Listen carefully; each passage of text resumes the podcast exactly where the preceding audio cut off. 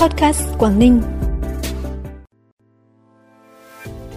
Đoàn đại biểu Quốc hội tỉnh giám sát việc thực hiện pháp luật về tiếp công dân giải quyết khiếu nại tố cáo. Cục Quản lý Lao động ngoài nước cảnh báo lừa đảo đưa lao động đi làm việc thời vụ tại Hàn Quốc. Mỹ EU cấm xuất khẩu hàng trăm mặt hàng xa xỉ sang Nga là những thông tin đáng chú ý sẽ có trong bản tin tối nay thứ hai, ngày 14 tháng 3.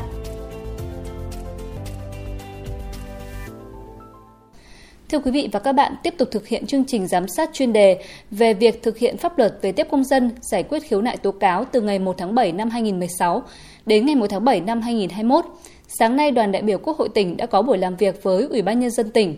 Trong giai đoạn 2016-2021, các cơ quan hành chính nhà nước các cấp trong tỉnh đã tiếp 44.074 lượt công dân với 25.377 vụ việc. Số lượng đơn thư khiếu nại chủ yếu tập trung ở lĩnh vực đất đai, giải phóng mặt bằng, chính sách người có công.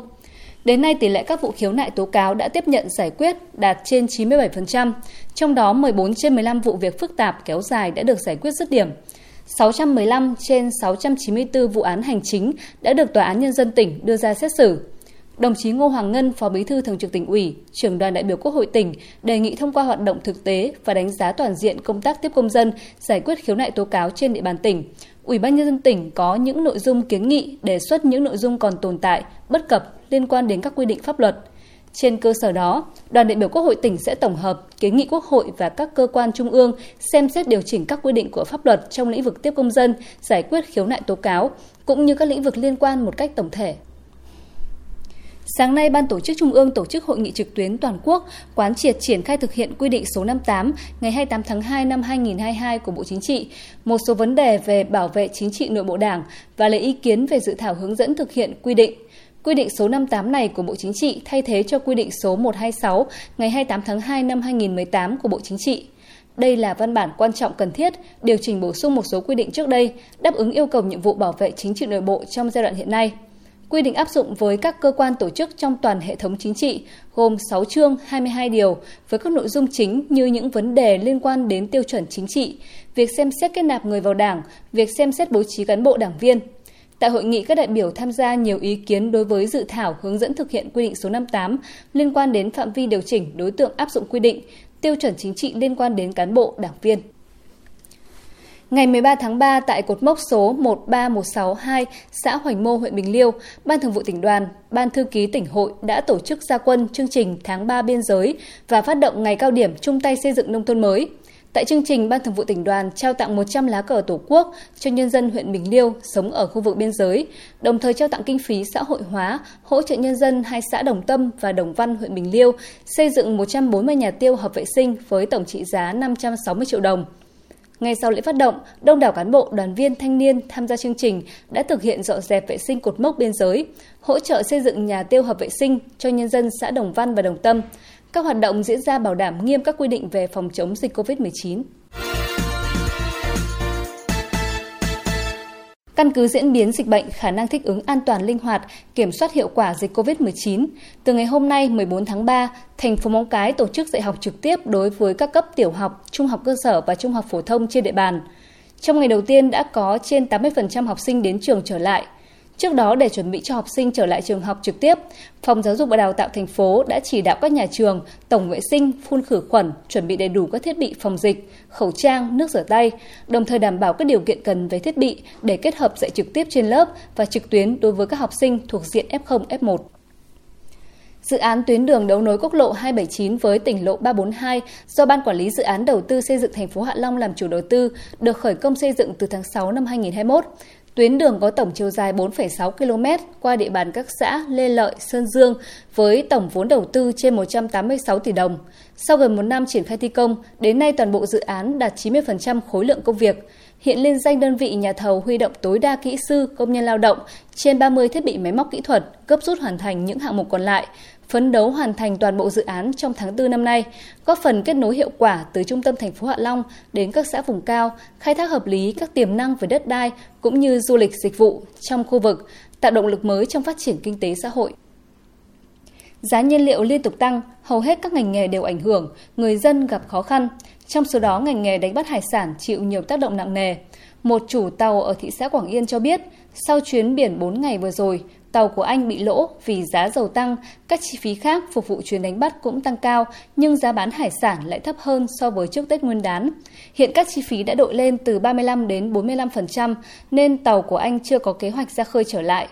Theo tính toán của ngư dân, với tàu dài dưới 15 mét, mỗi chuyến đi biển dưới 4 ngày tiêu hao khoảng 1.000 lít dầu, sấp xỉ 26 triệu đồng một chuyến, chưa kể tiền đá lạnh, lương thực, công, lương nhân viên, nhưng mỗi chuyến thu về chưa đạt được 30 triệu đồng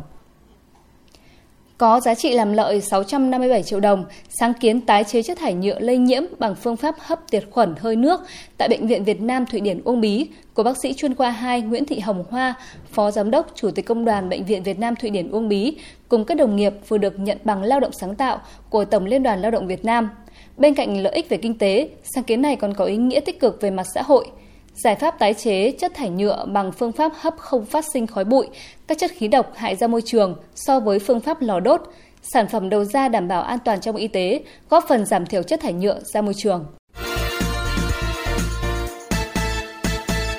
Chuyển sang phần tin trong nước và quốc tế, tính đến ngày 13 tháng 3, Việt Nam đã vượt mốc 200 triệu liều tiêm vaccine phòng COVID-19, một dấu mốc quan trọng đánh dấu sự thành công của chiến lược vaccine của Việt Nam – Hiện Việt Nam là một trong 6 nước có tỷ lệ bao phủ tiêm vaccine cao nhất trên thế giới.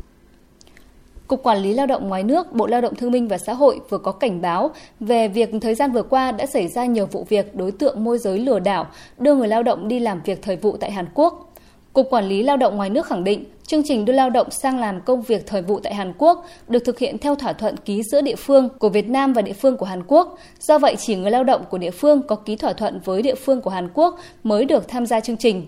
Đến nay đã có 8 tỉnh thành phố ký thỏa thuận với các địa phương của Hàn Quốc về chương trình này là Đà Nẵng, Đồng Tháp, Hà Tĩnh, Hậu Giang, Thái Bình, Thừa Thiên Huế, Hà Nam và Cà Mau. Tại các địa phương triển khai chương trình này, Trung tâm Dịch vụ Việc làm trực thuộc Sở Lao động Thương binh và Xã hội là đơn vị trực tiếp tuyển chọn, hoàn thiện hồ sơ và phái cử lao động sang làm việc tại Hàn Quốc. Các doanh nghiệp không được tham gia thực hiện chương trình này.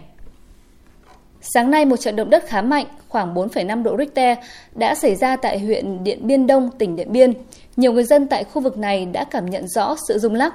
Theo Viện Vật lý Địa cầu, đây là khu vực nằm trên đới đất gãy nên thường xuyên xảy ra động đất và sau những trận động đất khá mạnh như thế, vẫn còn có thể xảy ra nhiều dư chấn nhỏ hơn tiếp theo. Tin quốc tế, Thủ tướng Pháp Jean Castex cho biết, từ ngày hôm nay 14 tháng 3, nước này bắt đầu triển khai tiêm mũi vaccine thứ tư ngừa COVID-19 cho người từ 80 tuổi trở lên đã được tiêm mũi tăng cường. Chương trình tiêm chủng ngừa COVID-19 cũng sẽ mở rộng triển khai đối với những người có hệ miễn dịch kém, nhóm đến nay vẫn chưa phải là đối tượng được tiêm vaccine ngừa COVID-19. Hiện Pháp đang chứng kiến số ca mắc mới COVID-19 tăng trở lại. Cơ quan Y tế Quốc gia ngày 12 tháng 3 ghi nhận 72.443 ca mắc mới. Bộ Thương mại Mỹ đã công bố danh sách gần 600 mặt hàng xa xỉ cấm xuất khẩu sang Nga và Belarus từ ngày 16 tháng 3 tới liên quan xung đột hiện nay tại Ukraine. Trong số các mặt hàng xa xỉ bị cấm xuất khẩu sang Nga và Belarus có rượu mạnh, thuốc lá, quần áo, đồ trang sức, xe cộ, cổ vật, xe chở tuyết, túi sách, vali, thảm, san hô. Thông tin vừa rồi cũng đã khép lại bản tin tối nay. Cảm ơn quý vị và các bạn đã dành thời gian quan tâm. Xin kính chào tạm biệt và hẹn gặp lại.